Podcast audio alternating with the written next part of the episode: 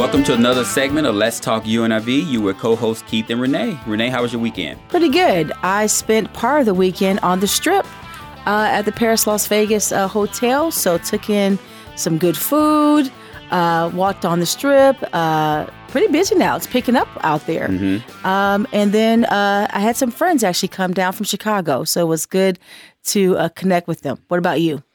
Uh, it was a lazy weekend. You know, I enjoyed this beautiful weather you know, over the weekend. My son had a soccer game, so we, you know, just was lazy at the soccer field. You know, you see more and more activity going on at the mm-hmm, parks, and mm-hmm. you know, it's just reassuring to see that mm-hmm. we're returning to some sense of normalcy, or at least the new norm. So. So the weekend was very chill, which I certainly needed given all that's been going on over the past like 10 months, so or 12 months I think now. But you know I'm excited about this segment, Renee. We have with us today, Dr. Kendra Gage, who is a professor at UNLV and teaches African American Studies, focusing on the civil rights movement and addressing racism in modern America. Dr. Gage, welcome to the show. Yes, thank you so much for having me. I'm really looking forward to talking to you all about the current climate on campus and what we're doing right now within our department and uh, within African American studies as a whole. Well, we'll just jump right into it. Why don't you tell us a little bit about sort of the current state of what's going on in the department? Well, right now, we're really focused on addressing the pandemic, and we're not just talking about the pandemic of COVID, but also the pandemic of racism within our department. You know, as soon as this pandemic kicked off, we had the murders of Ahmaud Arbery, then we saw the murder of George Floyd, Breonna Taylor, and the list goes on and on, Rayshard Brooks. And so we saw an eruption of social justice movements that happened at the same time. And so we have known that it's very important for us to address these issues with our students because they are really uh, impacted by it more than many other students because most of them are students of color. Uh, you know, Latino students, African American students, Asian American students within our department. And so they've really suffered a lot of those stressors and have been involved on the day to day with the Black Lives Matter movement. Many of our students have been a part of the protests here in Las Vegas. Some of them had to go home, and so they were involved in the protests in Seattle, in Los Angeles, and New York. And so it was important for us to make sure that we kept those connections with our students, and we also had to make sure that we were addressing these everyday issues.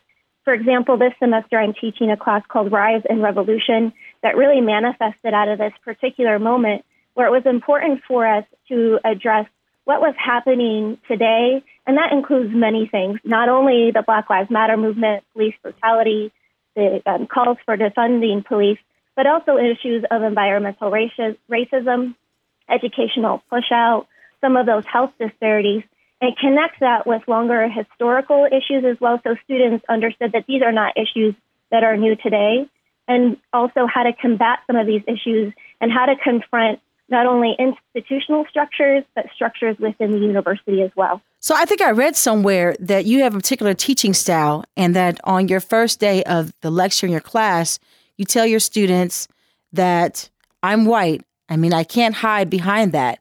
So you address it. Tell me why do you take that approach with the students that you teach? I think it's really, really important for us to address that. I am a professor who is white and who is teaching African American studies, a lot of professors might shy away from that and say, well, you know, I don't really need to address this particular issue. But I think that's really important because we all have certain privileges that we've been able to use as we've made our way through the institution. I've said this before, but you know, I grew up white, but I grew up very poor, and I didn't have some opportunities. I remember very explicitly in a class that I said I wanted to be a neurosurgeon, and the teacher said, No, no, sweetie, girls become teachers. And I was really offended by that. But on the other hand, my experiences have not been the same as everyone. And it's very important for us to acknowledge that when I went to the school counselor, they said, Okay, what college are you going to go to? It was never retracking me into a trade school, even though my grades were, you know, in between, not great at the moment. Mm-hmm. Or even conversations where you get further along in college about, well, where are you going to go to graduate school? And I believe that those conversations were very different for me as compared to other students. And I, I remember having very explicit conversations with some of my friends who were minorities who had better grades than I did, but were told that they should go to the community college. And so those experiences are very, very different. And I think we have to be very frank about those experiences. And as soon as we have a lot of those conversations with our students, then they realize, hey, this person really gets where I'm coming from, where she's coming from, and acknowledging those differences. And I think it's a really false narrative if we don't acknowledge those differences.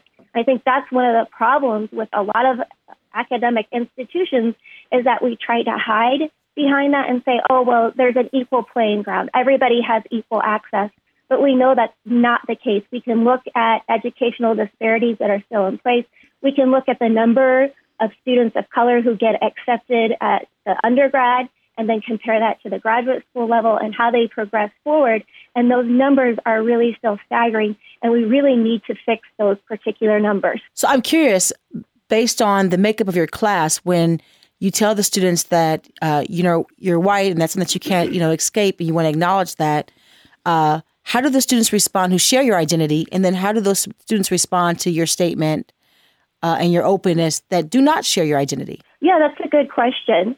I mean, usually when I come into the room and I say, you know, y'all, I can't hide behind it. I'm white, and y'all can't see me right now, but I'm not white, but I'm really, really white. And so, in general, just yeah, I'm like the kind of white that's almost blue. And that's how I say it sometimes. It's like I'm that level of white. So when I say that, I think it takes a little tension out of the classroom. I usually get laughter as the response. They're like, "Yeah, we can see you. We know you're white." Um, but, but then students who don't identify as a minority sometimes, I think that they feel freer to say something that they might have been afraid to talk about within the classroom because they don't know sometimes what's okay and what's not okay. We make assumptions that students nowadays have been educated enough, have been around enough diversity that they know better in certain regards. But the fact of the matter is, is that they really don't. And so I think it allows for really open and honest conversations. And when I open up with my own statements, I feel like students then feel free to share their own life experiences and what has shaped both their racial identity, but their identity in other ways too. So, you know, Dr. Gage, I teach leadership seminar with some master's level students in the college mm-hmm. education, doctoral students. And tonight we meet. I think I'm going to open up and say, I'm Dr. Watson and I'm black, little red bone black, but nevertheless. nevertheless i'm black and we'll see how that how that resonates with them no but i really appreciate uh, your openness and vulnerability because you put yourself in such a unique space um, but it does set the tone and it does uh, really uh, mean a lot to students of color i'm sure that you are stay you know you're setting the the tone of i'm aware of my privilege i'm aware of my um, uh, my my biases. I'm aware of of what that may mean, especially on a minority serving institution where the students um, outnumber those that um, are uh, Caucasian. So thank you again for for, for that approach, Keith. Uh, yes, and one of the things that that I wanted to to follow up on is what have, what have been maybe some of the most surprising responses to students when you open up that way. I I think some of the most surprising responses is when students share with me, and it's usually at the end of the course, is that they say, Well, I really didn't think that I would learn that much from a white professor. And they're very honest about it because I'm very honest all the way throughout, too. Um, but I think that that's some of the most surprising things is that they say I was kind of reticent, some of them, and say, You know, I wasn't sure that you could really teach my history, my culture. And I said, Well, I'm not teaching it from you know everybody has a different perception of these things and it's what you take away from it too but they're really surprised by what they learn in the class and one of the most unfortunate comments for me is when they say i wish i had found this class sooner mm. in the process i would have felt more connected to the university a lot of times people in my class are juniors and seniors and it's the first time they're taking an african american studies class because they need that upper division elective. And oftentimes it's where they find their connection. They find other students within the classroom too. I believe in a collaborative teaching environment too, where some days I lecture and then other days students lead the discussions. And I find that that works really, really well too, because students open up not only about what they're learning, but about their experiences as well. And oftentimes it's the first time in a classroom where students have been allowed to have that voice. And I think that's really, really unfortunate. And I think it's something that the university should really look at how we're approaching material and how we're teaching students as well. So a lot of times they're surprised by what not only they're learning, but by the classroom environment and how comfortable that they feel. And that's our overall goal, really, at African American students, is for students to find a home and a place where they, they can learn and feel comfortable. Cannot agree more. Uh, so rise in resolu- sorry, rise in revolution or rise in resolution. Yeah, rise and revolution. Rise, yeah, in, rise rev- in revolution. rise and revolution. Class I would definitely take had I been an undergrad. Um, Still so- may need to take it now. I still may need to. Still may need to. Right. Yeah, no credit. right. So, what's on the syllabus? I mean, what kind of books are they reading? What kind of articles are they reading? What do the assignments look like? Uh, so, I- I'm just curious as to what um, the outcomes of this course uh, are that you teach. Yeah, this class was a completely new prep. It's one of those that you wake up in the middle of the night and you say, This is what I need to do. My brain does not shut off like many of ours where we come up with these ideas and I wrote it down.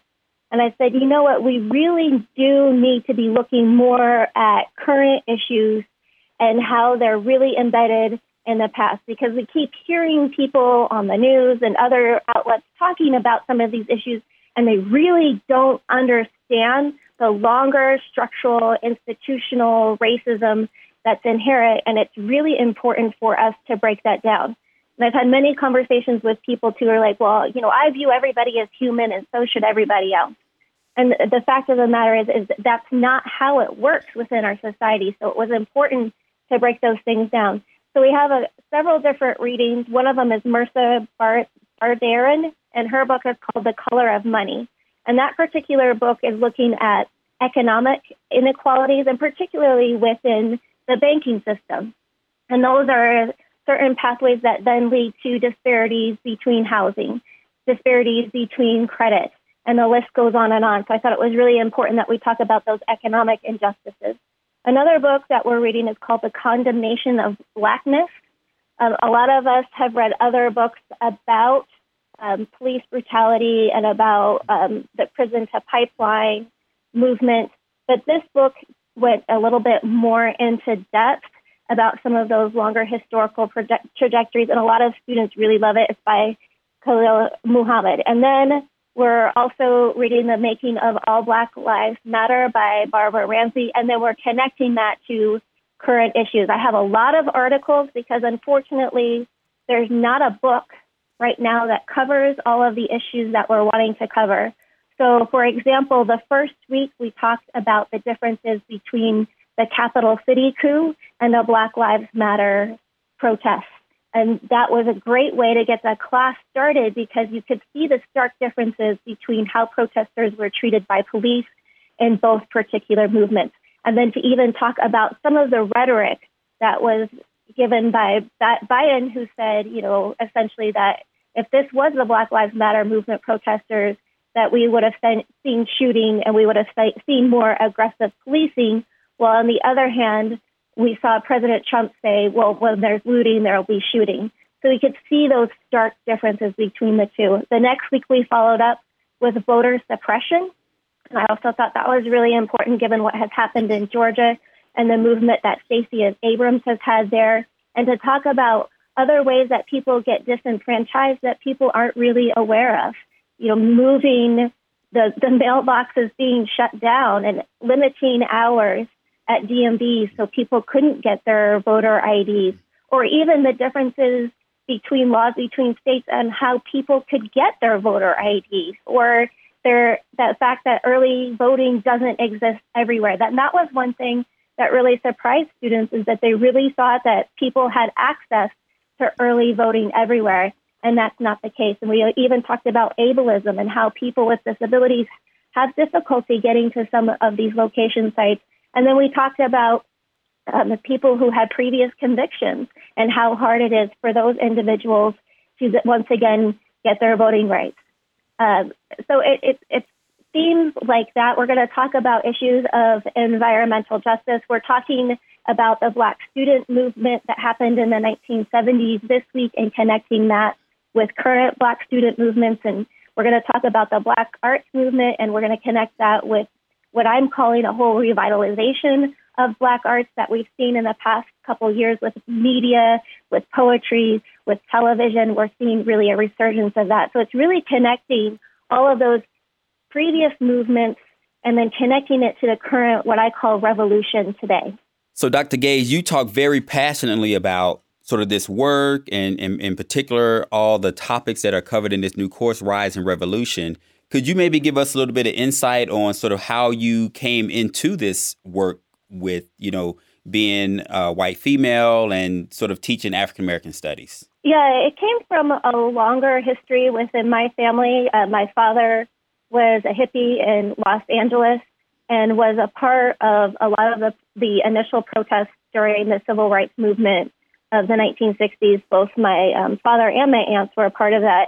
And I grew up primarily actually in New York State. And I remember hearing these stories about the civil rights movement in California and in the West and how prominent women were in that process. And then I remember with either sixth or seventh grade, we were talking about the civil rights movement in my history class and not to begrudge Martin Luther King, but everything was about Martin Luther King.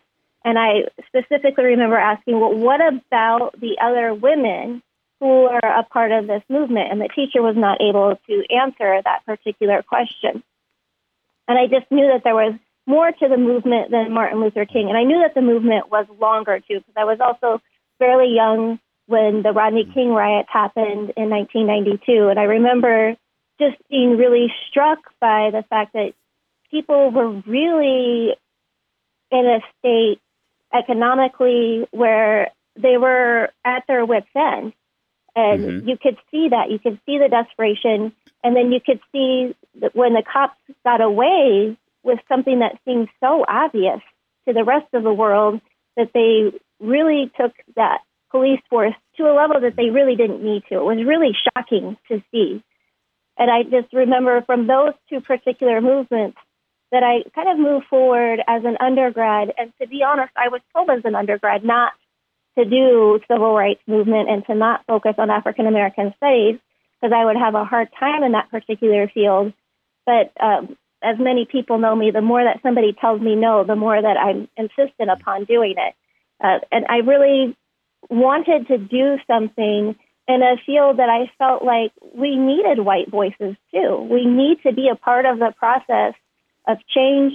We need to be a part of that process of learning because it is such an inherent part of our history. And for us to ignore that just seems ridiculous to me. So it's one of it's it's hard to explain. It's a few life moments that really shaped why I went into it but I just think it's so important for us as educators to be a part of that particular process. And you said something that resonated with me is just about sort of what you're exposed to and what you learn when it comes to black history. You know, I can only remember essentially two things. Blacks were slaves and Martin Luther King. That was the extent of black history learning for me all the way through high school. And you mentioned sort of about it's unfortunate that students are given sort of this sugar coated version of history and they're not really told what has really happened. And how does how does that naive uh, teaching promote and breed this lack of awareness with implicit bias? Oh yeah, that's a great question. I mean, part of it stems from teachers saying, "Well, students can't quite grasp this. This is too much for them. It's too violent and they can't really understand everything that has really happened.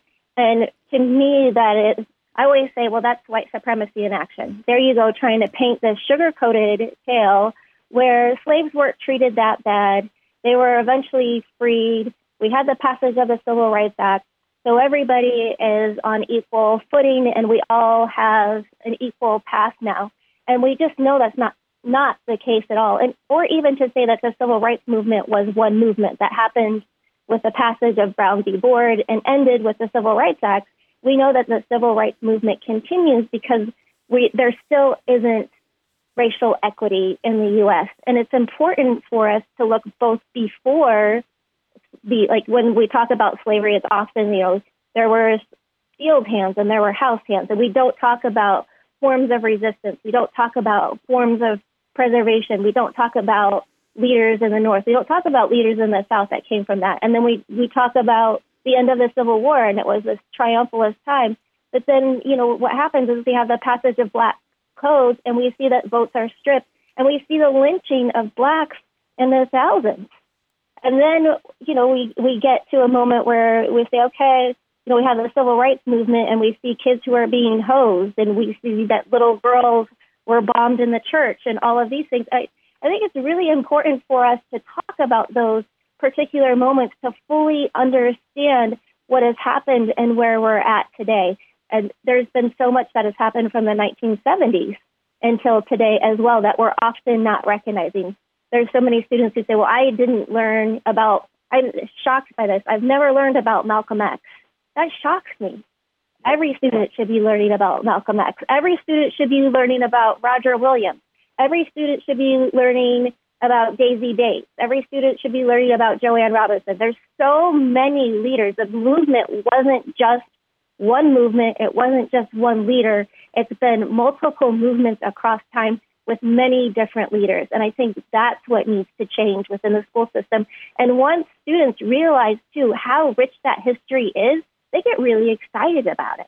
And then, how do you think that sort of lack of having a, a comprehensive education on history in terms of Black history and Native Americans and all these other uh, marginalized communities, how does that impact our society in being able to accept the teachings that are current today as real and not fabricated or exaggerated? And how does that sort of impact the many issues that we're still dealing with today that are still plaguing us? Yeah, I mean, a few years ago, I taught at another institution that was primarily white students. And every time I taught, I had a little fact checker that would go through and everything I taught. He'd come back and say, Oh, you were right about that. I'd never heard anything about that. And I, it reminds me, too, of that story that just came out of Utah with the charter school where they gave students the opportunity to opt out of Black History Month activities because they were using or exercising their civil rights and didn't want to do that. And I think it's that kind of ignorance, and I hate to use that word, but it really is ignorance that people think that where we're taking this moment out during Black History Month to talk about these things in a way that continues to marginalize that particular history that really needs to be expanded beyond that. And just to be a, slightly anecdotal, as I know that um, in some of the schools I've done some programs throughout the year where we're talking about uh, African American history, and I also do some stuff on women's history as well, is that those students feel so connected. And we've seen too in study after study where if students just have one teacher of color or one course covering what they identify with culturally in elementary school, they're more likely to graduate high school. And I think that's really, really, really important.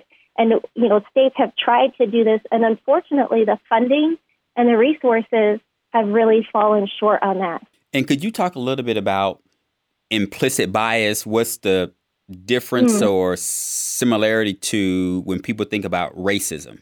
Yeah, implicit bias is different than um, racism. Implicit bias is it's more encompassing. So implicit bias is always try to state it simply as it's those stories that we tell each other about who someone else is before we actually know those people. And those implicit biases are unconscious prejudices that we have based on, and it can be race, but it could be ableism, it could be gender, it could be sexuality, it could be religion, it could be classism, it could be based on someone's religion. And, and uh, you know, it's those things that we, for example, look at a student and say, well, they don't write very well, so they must not be a very good student. They came from this particular high school. That's something that I hear quite a bit here. And the truth of the matter is that that doesn't mean that that student isn't bright. They might be really brilliant when it comes to speaking. They might be really brilliant when it comes to creative projects. And it's something that as educators that we really need to reflect on ourselves and say, okay, am I approaching students in a way, or out in society, am I approaching this person in a certain way because of these implicit biases that I have? Where racism is just based upon race, and it's these discriminatory practices that are practiced both covertly and overtly to suppress a minority. What recommendations could you make to fellow faculty and administrators for sort of, you know, if they're to create a safe space for diversity or if you if you have a class that someone may think is unrelated to diversity, what are some suggestions or ways that faculty can better embrace diversity? Yeah, that's a great question and something that we've been really focused on a lot.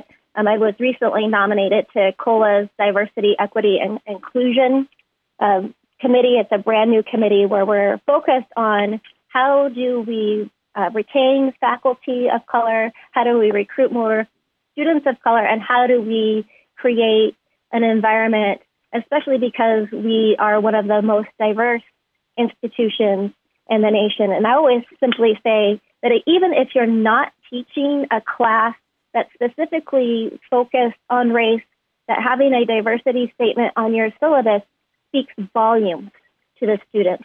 Once they see that, they know that you're a professor who is acknowledging these what's going on today and that you're acknowledging that race is a factor within the institution as well. And I think it's really, really important right now more than any other time for us to be reaching out to our students in ways that we might not have before because they are so isolated due to both pandemics. So I think just reaching out to our students, even if you don't hear back from them, and it's another thing that I've you know seen in evals later. It's like, well, you know, it, it meant a lot to me that she reached out to me every week and was making sure that I was okay. And another thing that I think is important too is to look at what you're assigning in a class as well. Do those assignments reflect a majority culture, or are you incorporating minority writers as well? like you know, it spans across sciences, across the field. If you're only assigning white male for students to read for their studies, their articles, or for lab reports, that that's a problem and that you need to expand those things because students do recognize that as well. So I think those are adjustments that professors can make that are perhaps in other areas that aren't directly addressing issues of race. And then we'll ask you one final question. is there anything that you would like to share that we have not covered during this session that you think is important to to share with our listeners? Well, we do have an event that we are co-sponsoring with the Nevada Humanities Council on March 4th with um, Isabel Wilkerson. And that's something that they can find on our website because we are requiring people to RSVP, even though it is virtual. And so that's something we're really excited about that particular element. And then um, for, we're starting a lab. It's a research lab based on ideas of race, indigeneity, and freedom. We're calling it the RIF Lab and we're having an event called a Speak Out that's open for students to submit more creative projects, and that will also be on our website as well. And that's something we're looking to extend Black History Month and say, okay, well, Black History Month is February, it's the shortest month of the year.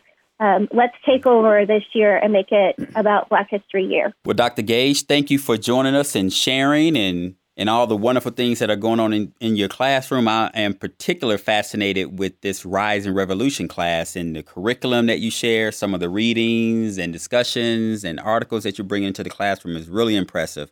But I think I'm probably most intrigued by just your approach to just being vulnerable when you start your class, just confessing your that you're white and then also just confessing your subsequent implicit biases and then also just being able to bring and corral this pandemic of racism and bringing these actions and injustices into the classroom. So it's just just very impressive and certainly i think is something that i wish i had taken when i was an undergraduate student african american studies class. So so just thank you for joining us and thank you for sharing and and thank you for doing this important work and that's the wrap. Thank you so much. Thank you for tuning in to this week's episode of KUNV Let's Talk UNLV. For my co host, Keith, I'm Renee. Tune in next week, Wednesday at 12 on KUNV 91.5 Jazz and More. That's a wrap.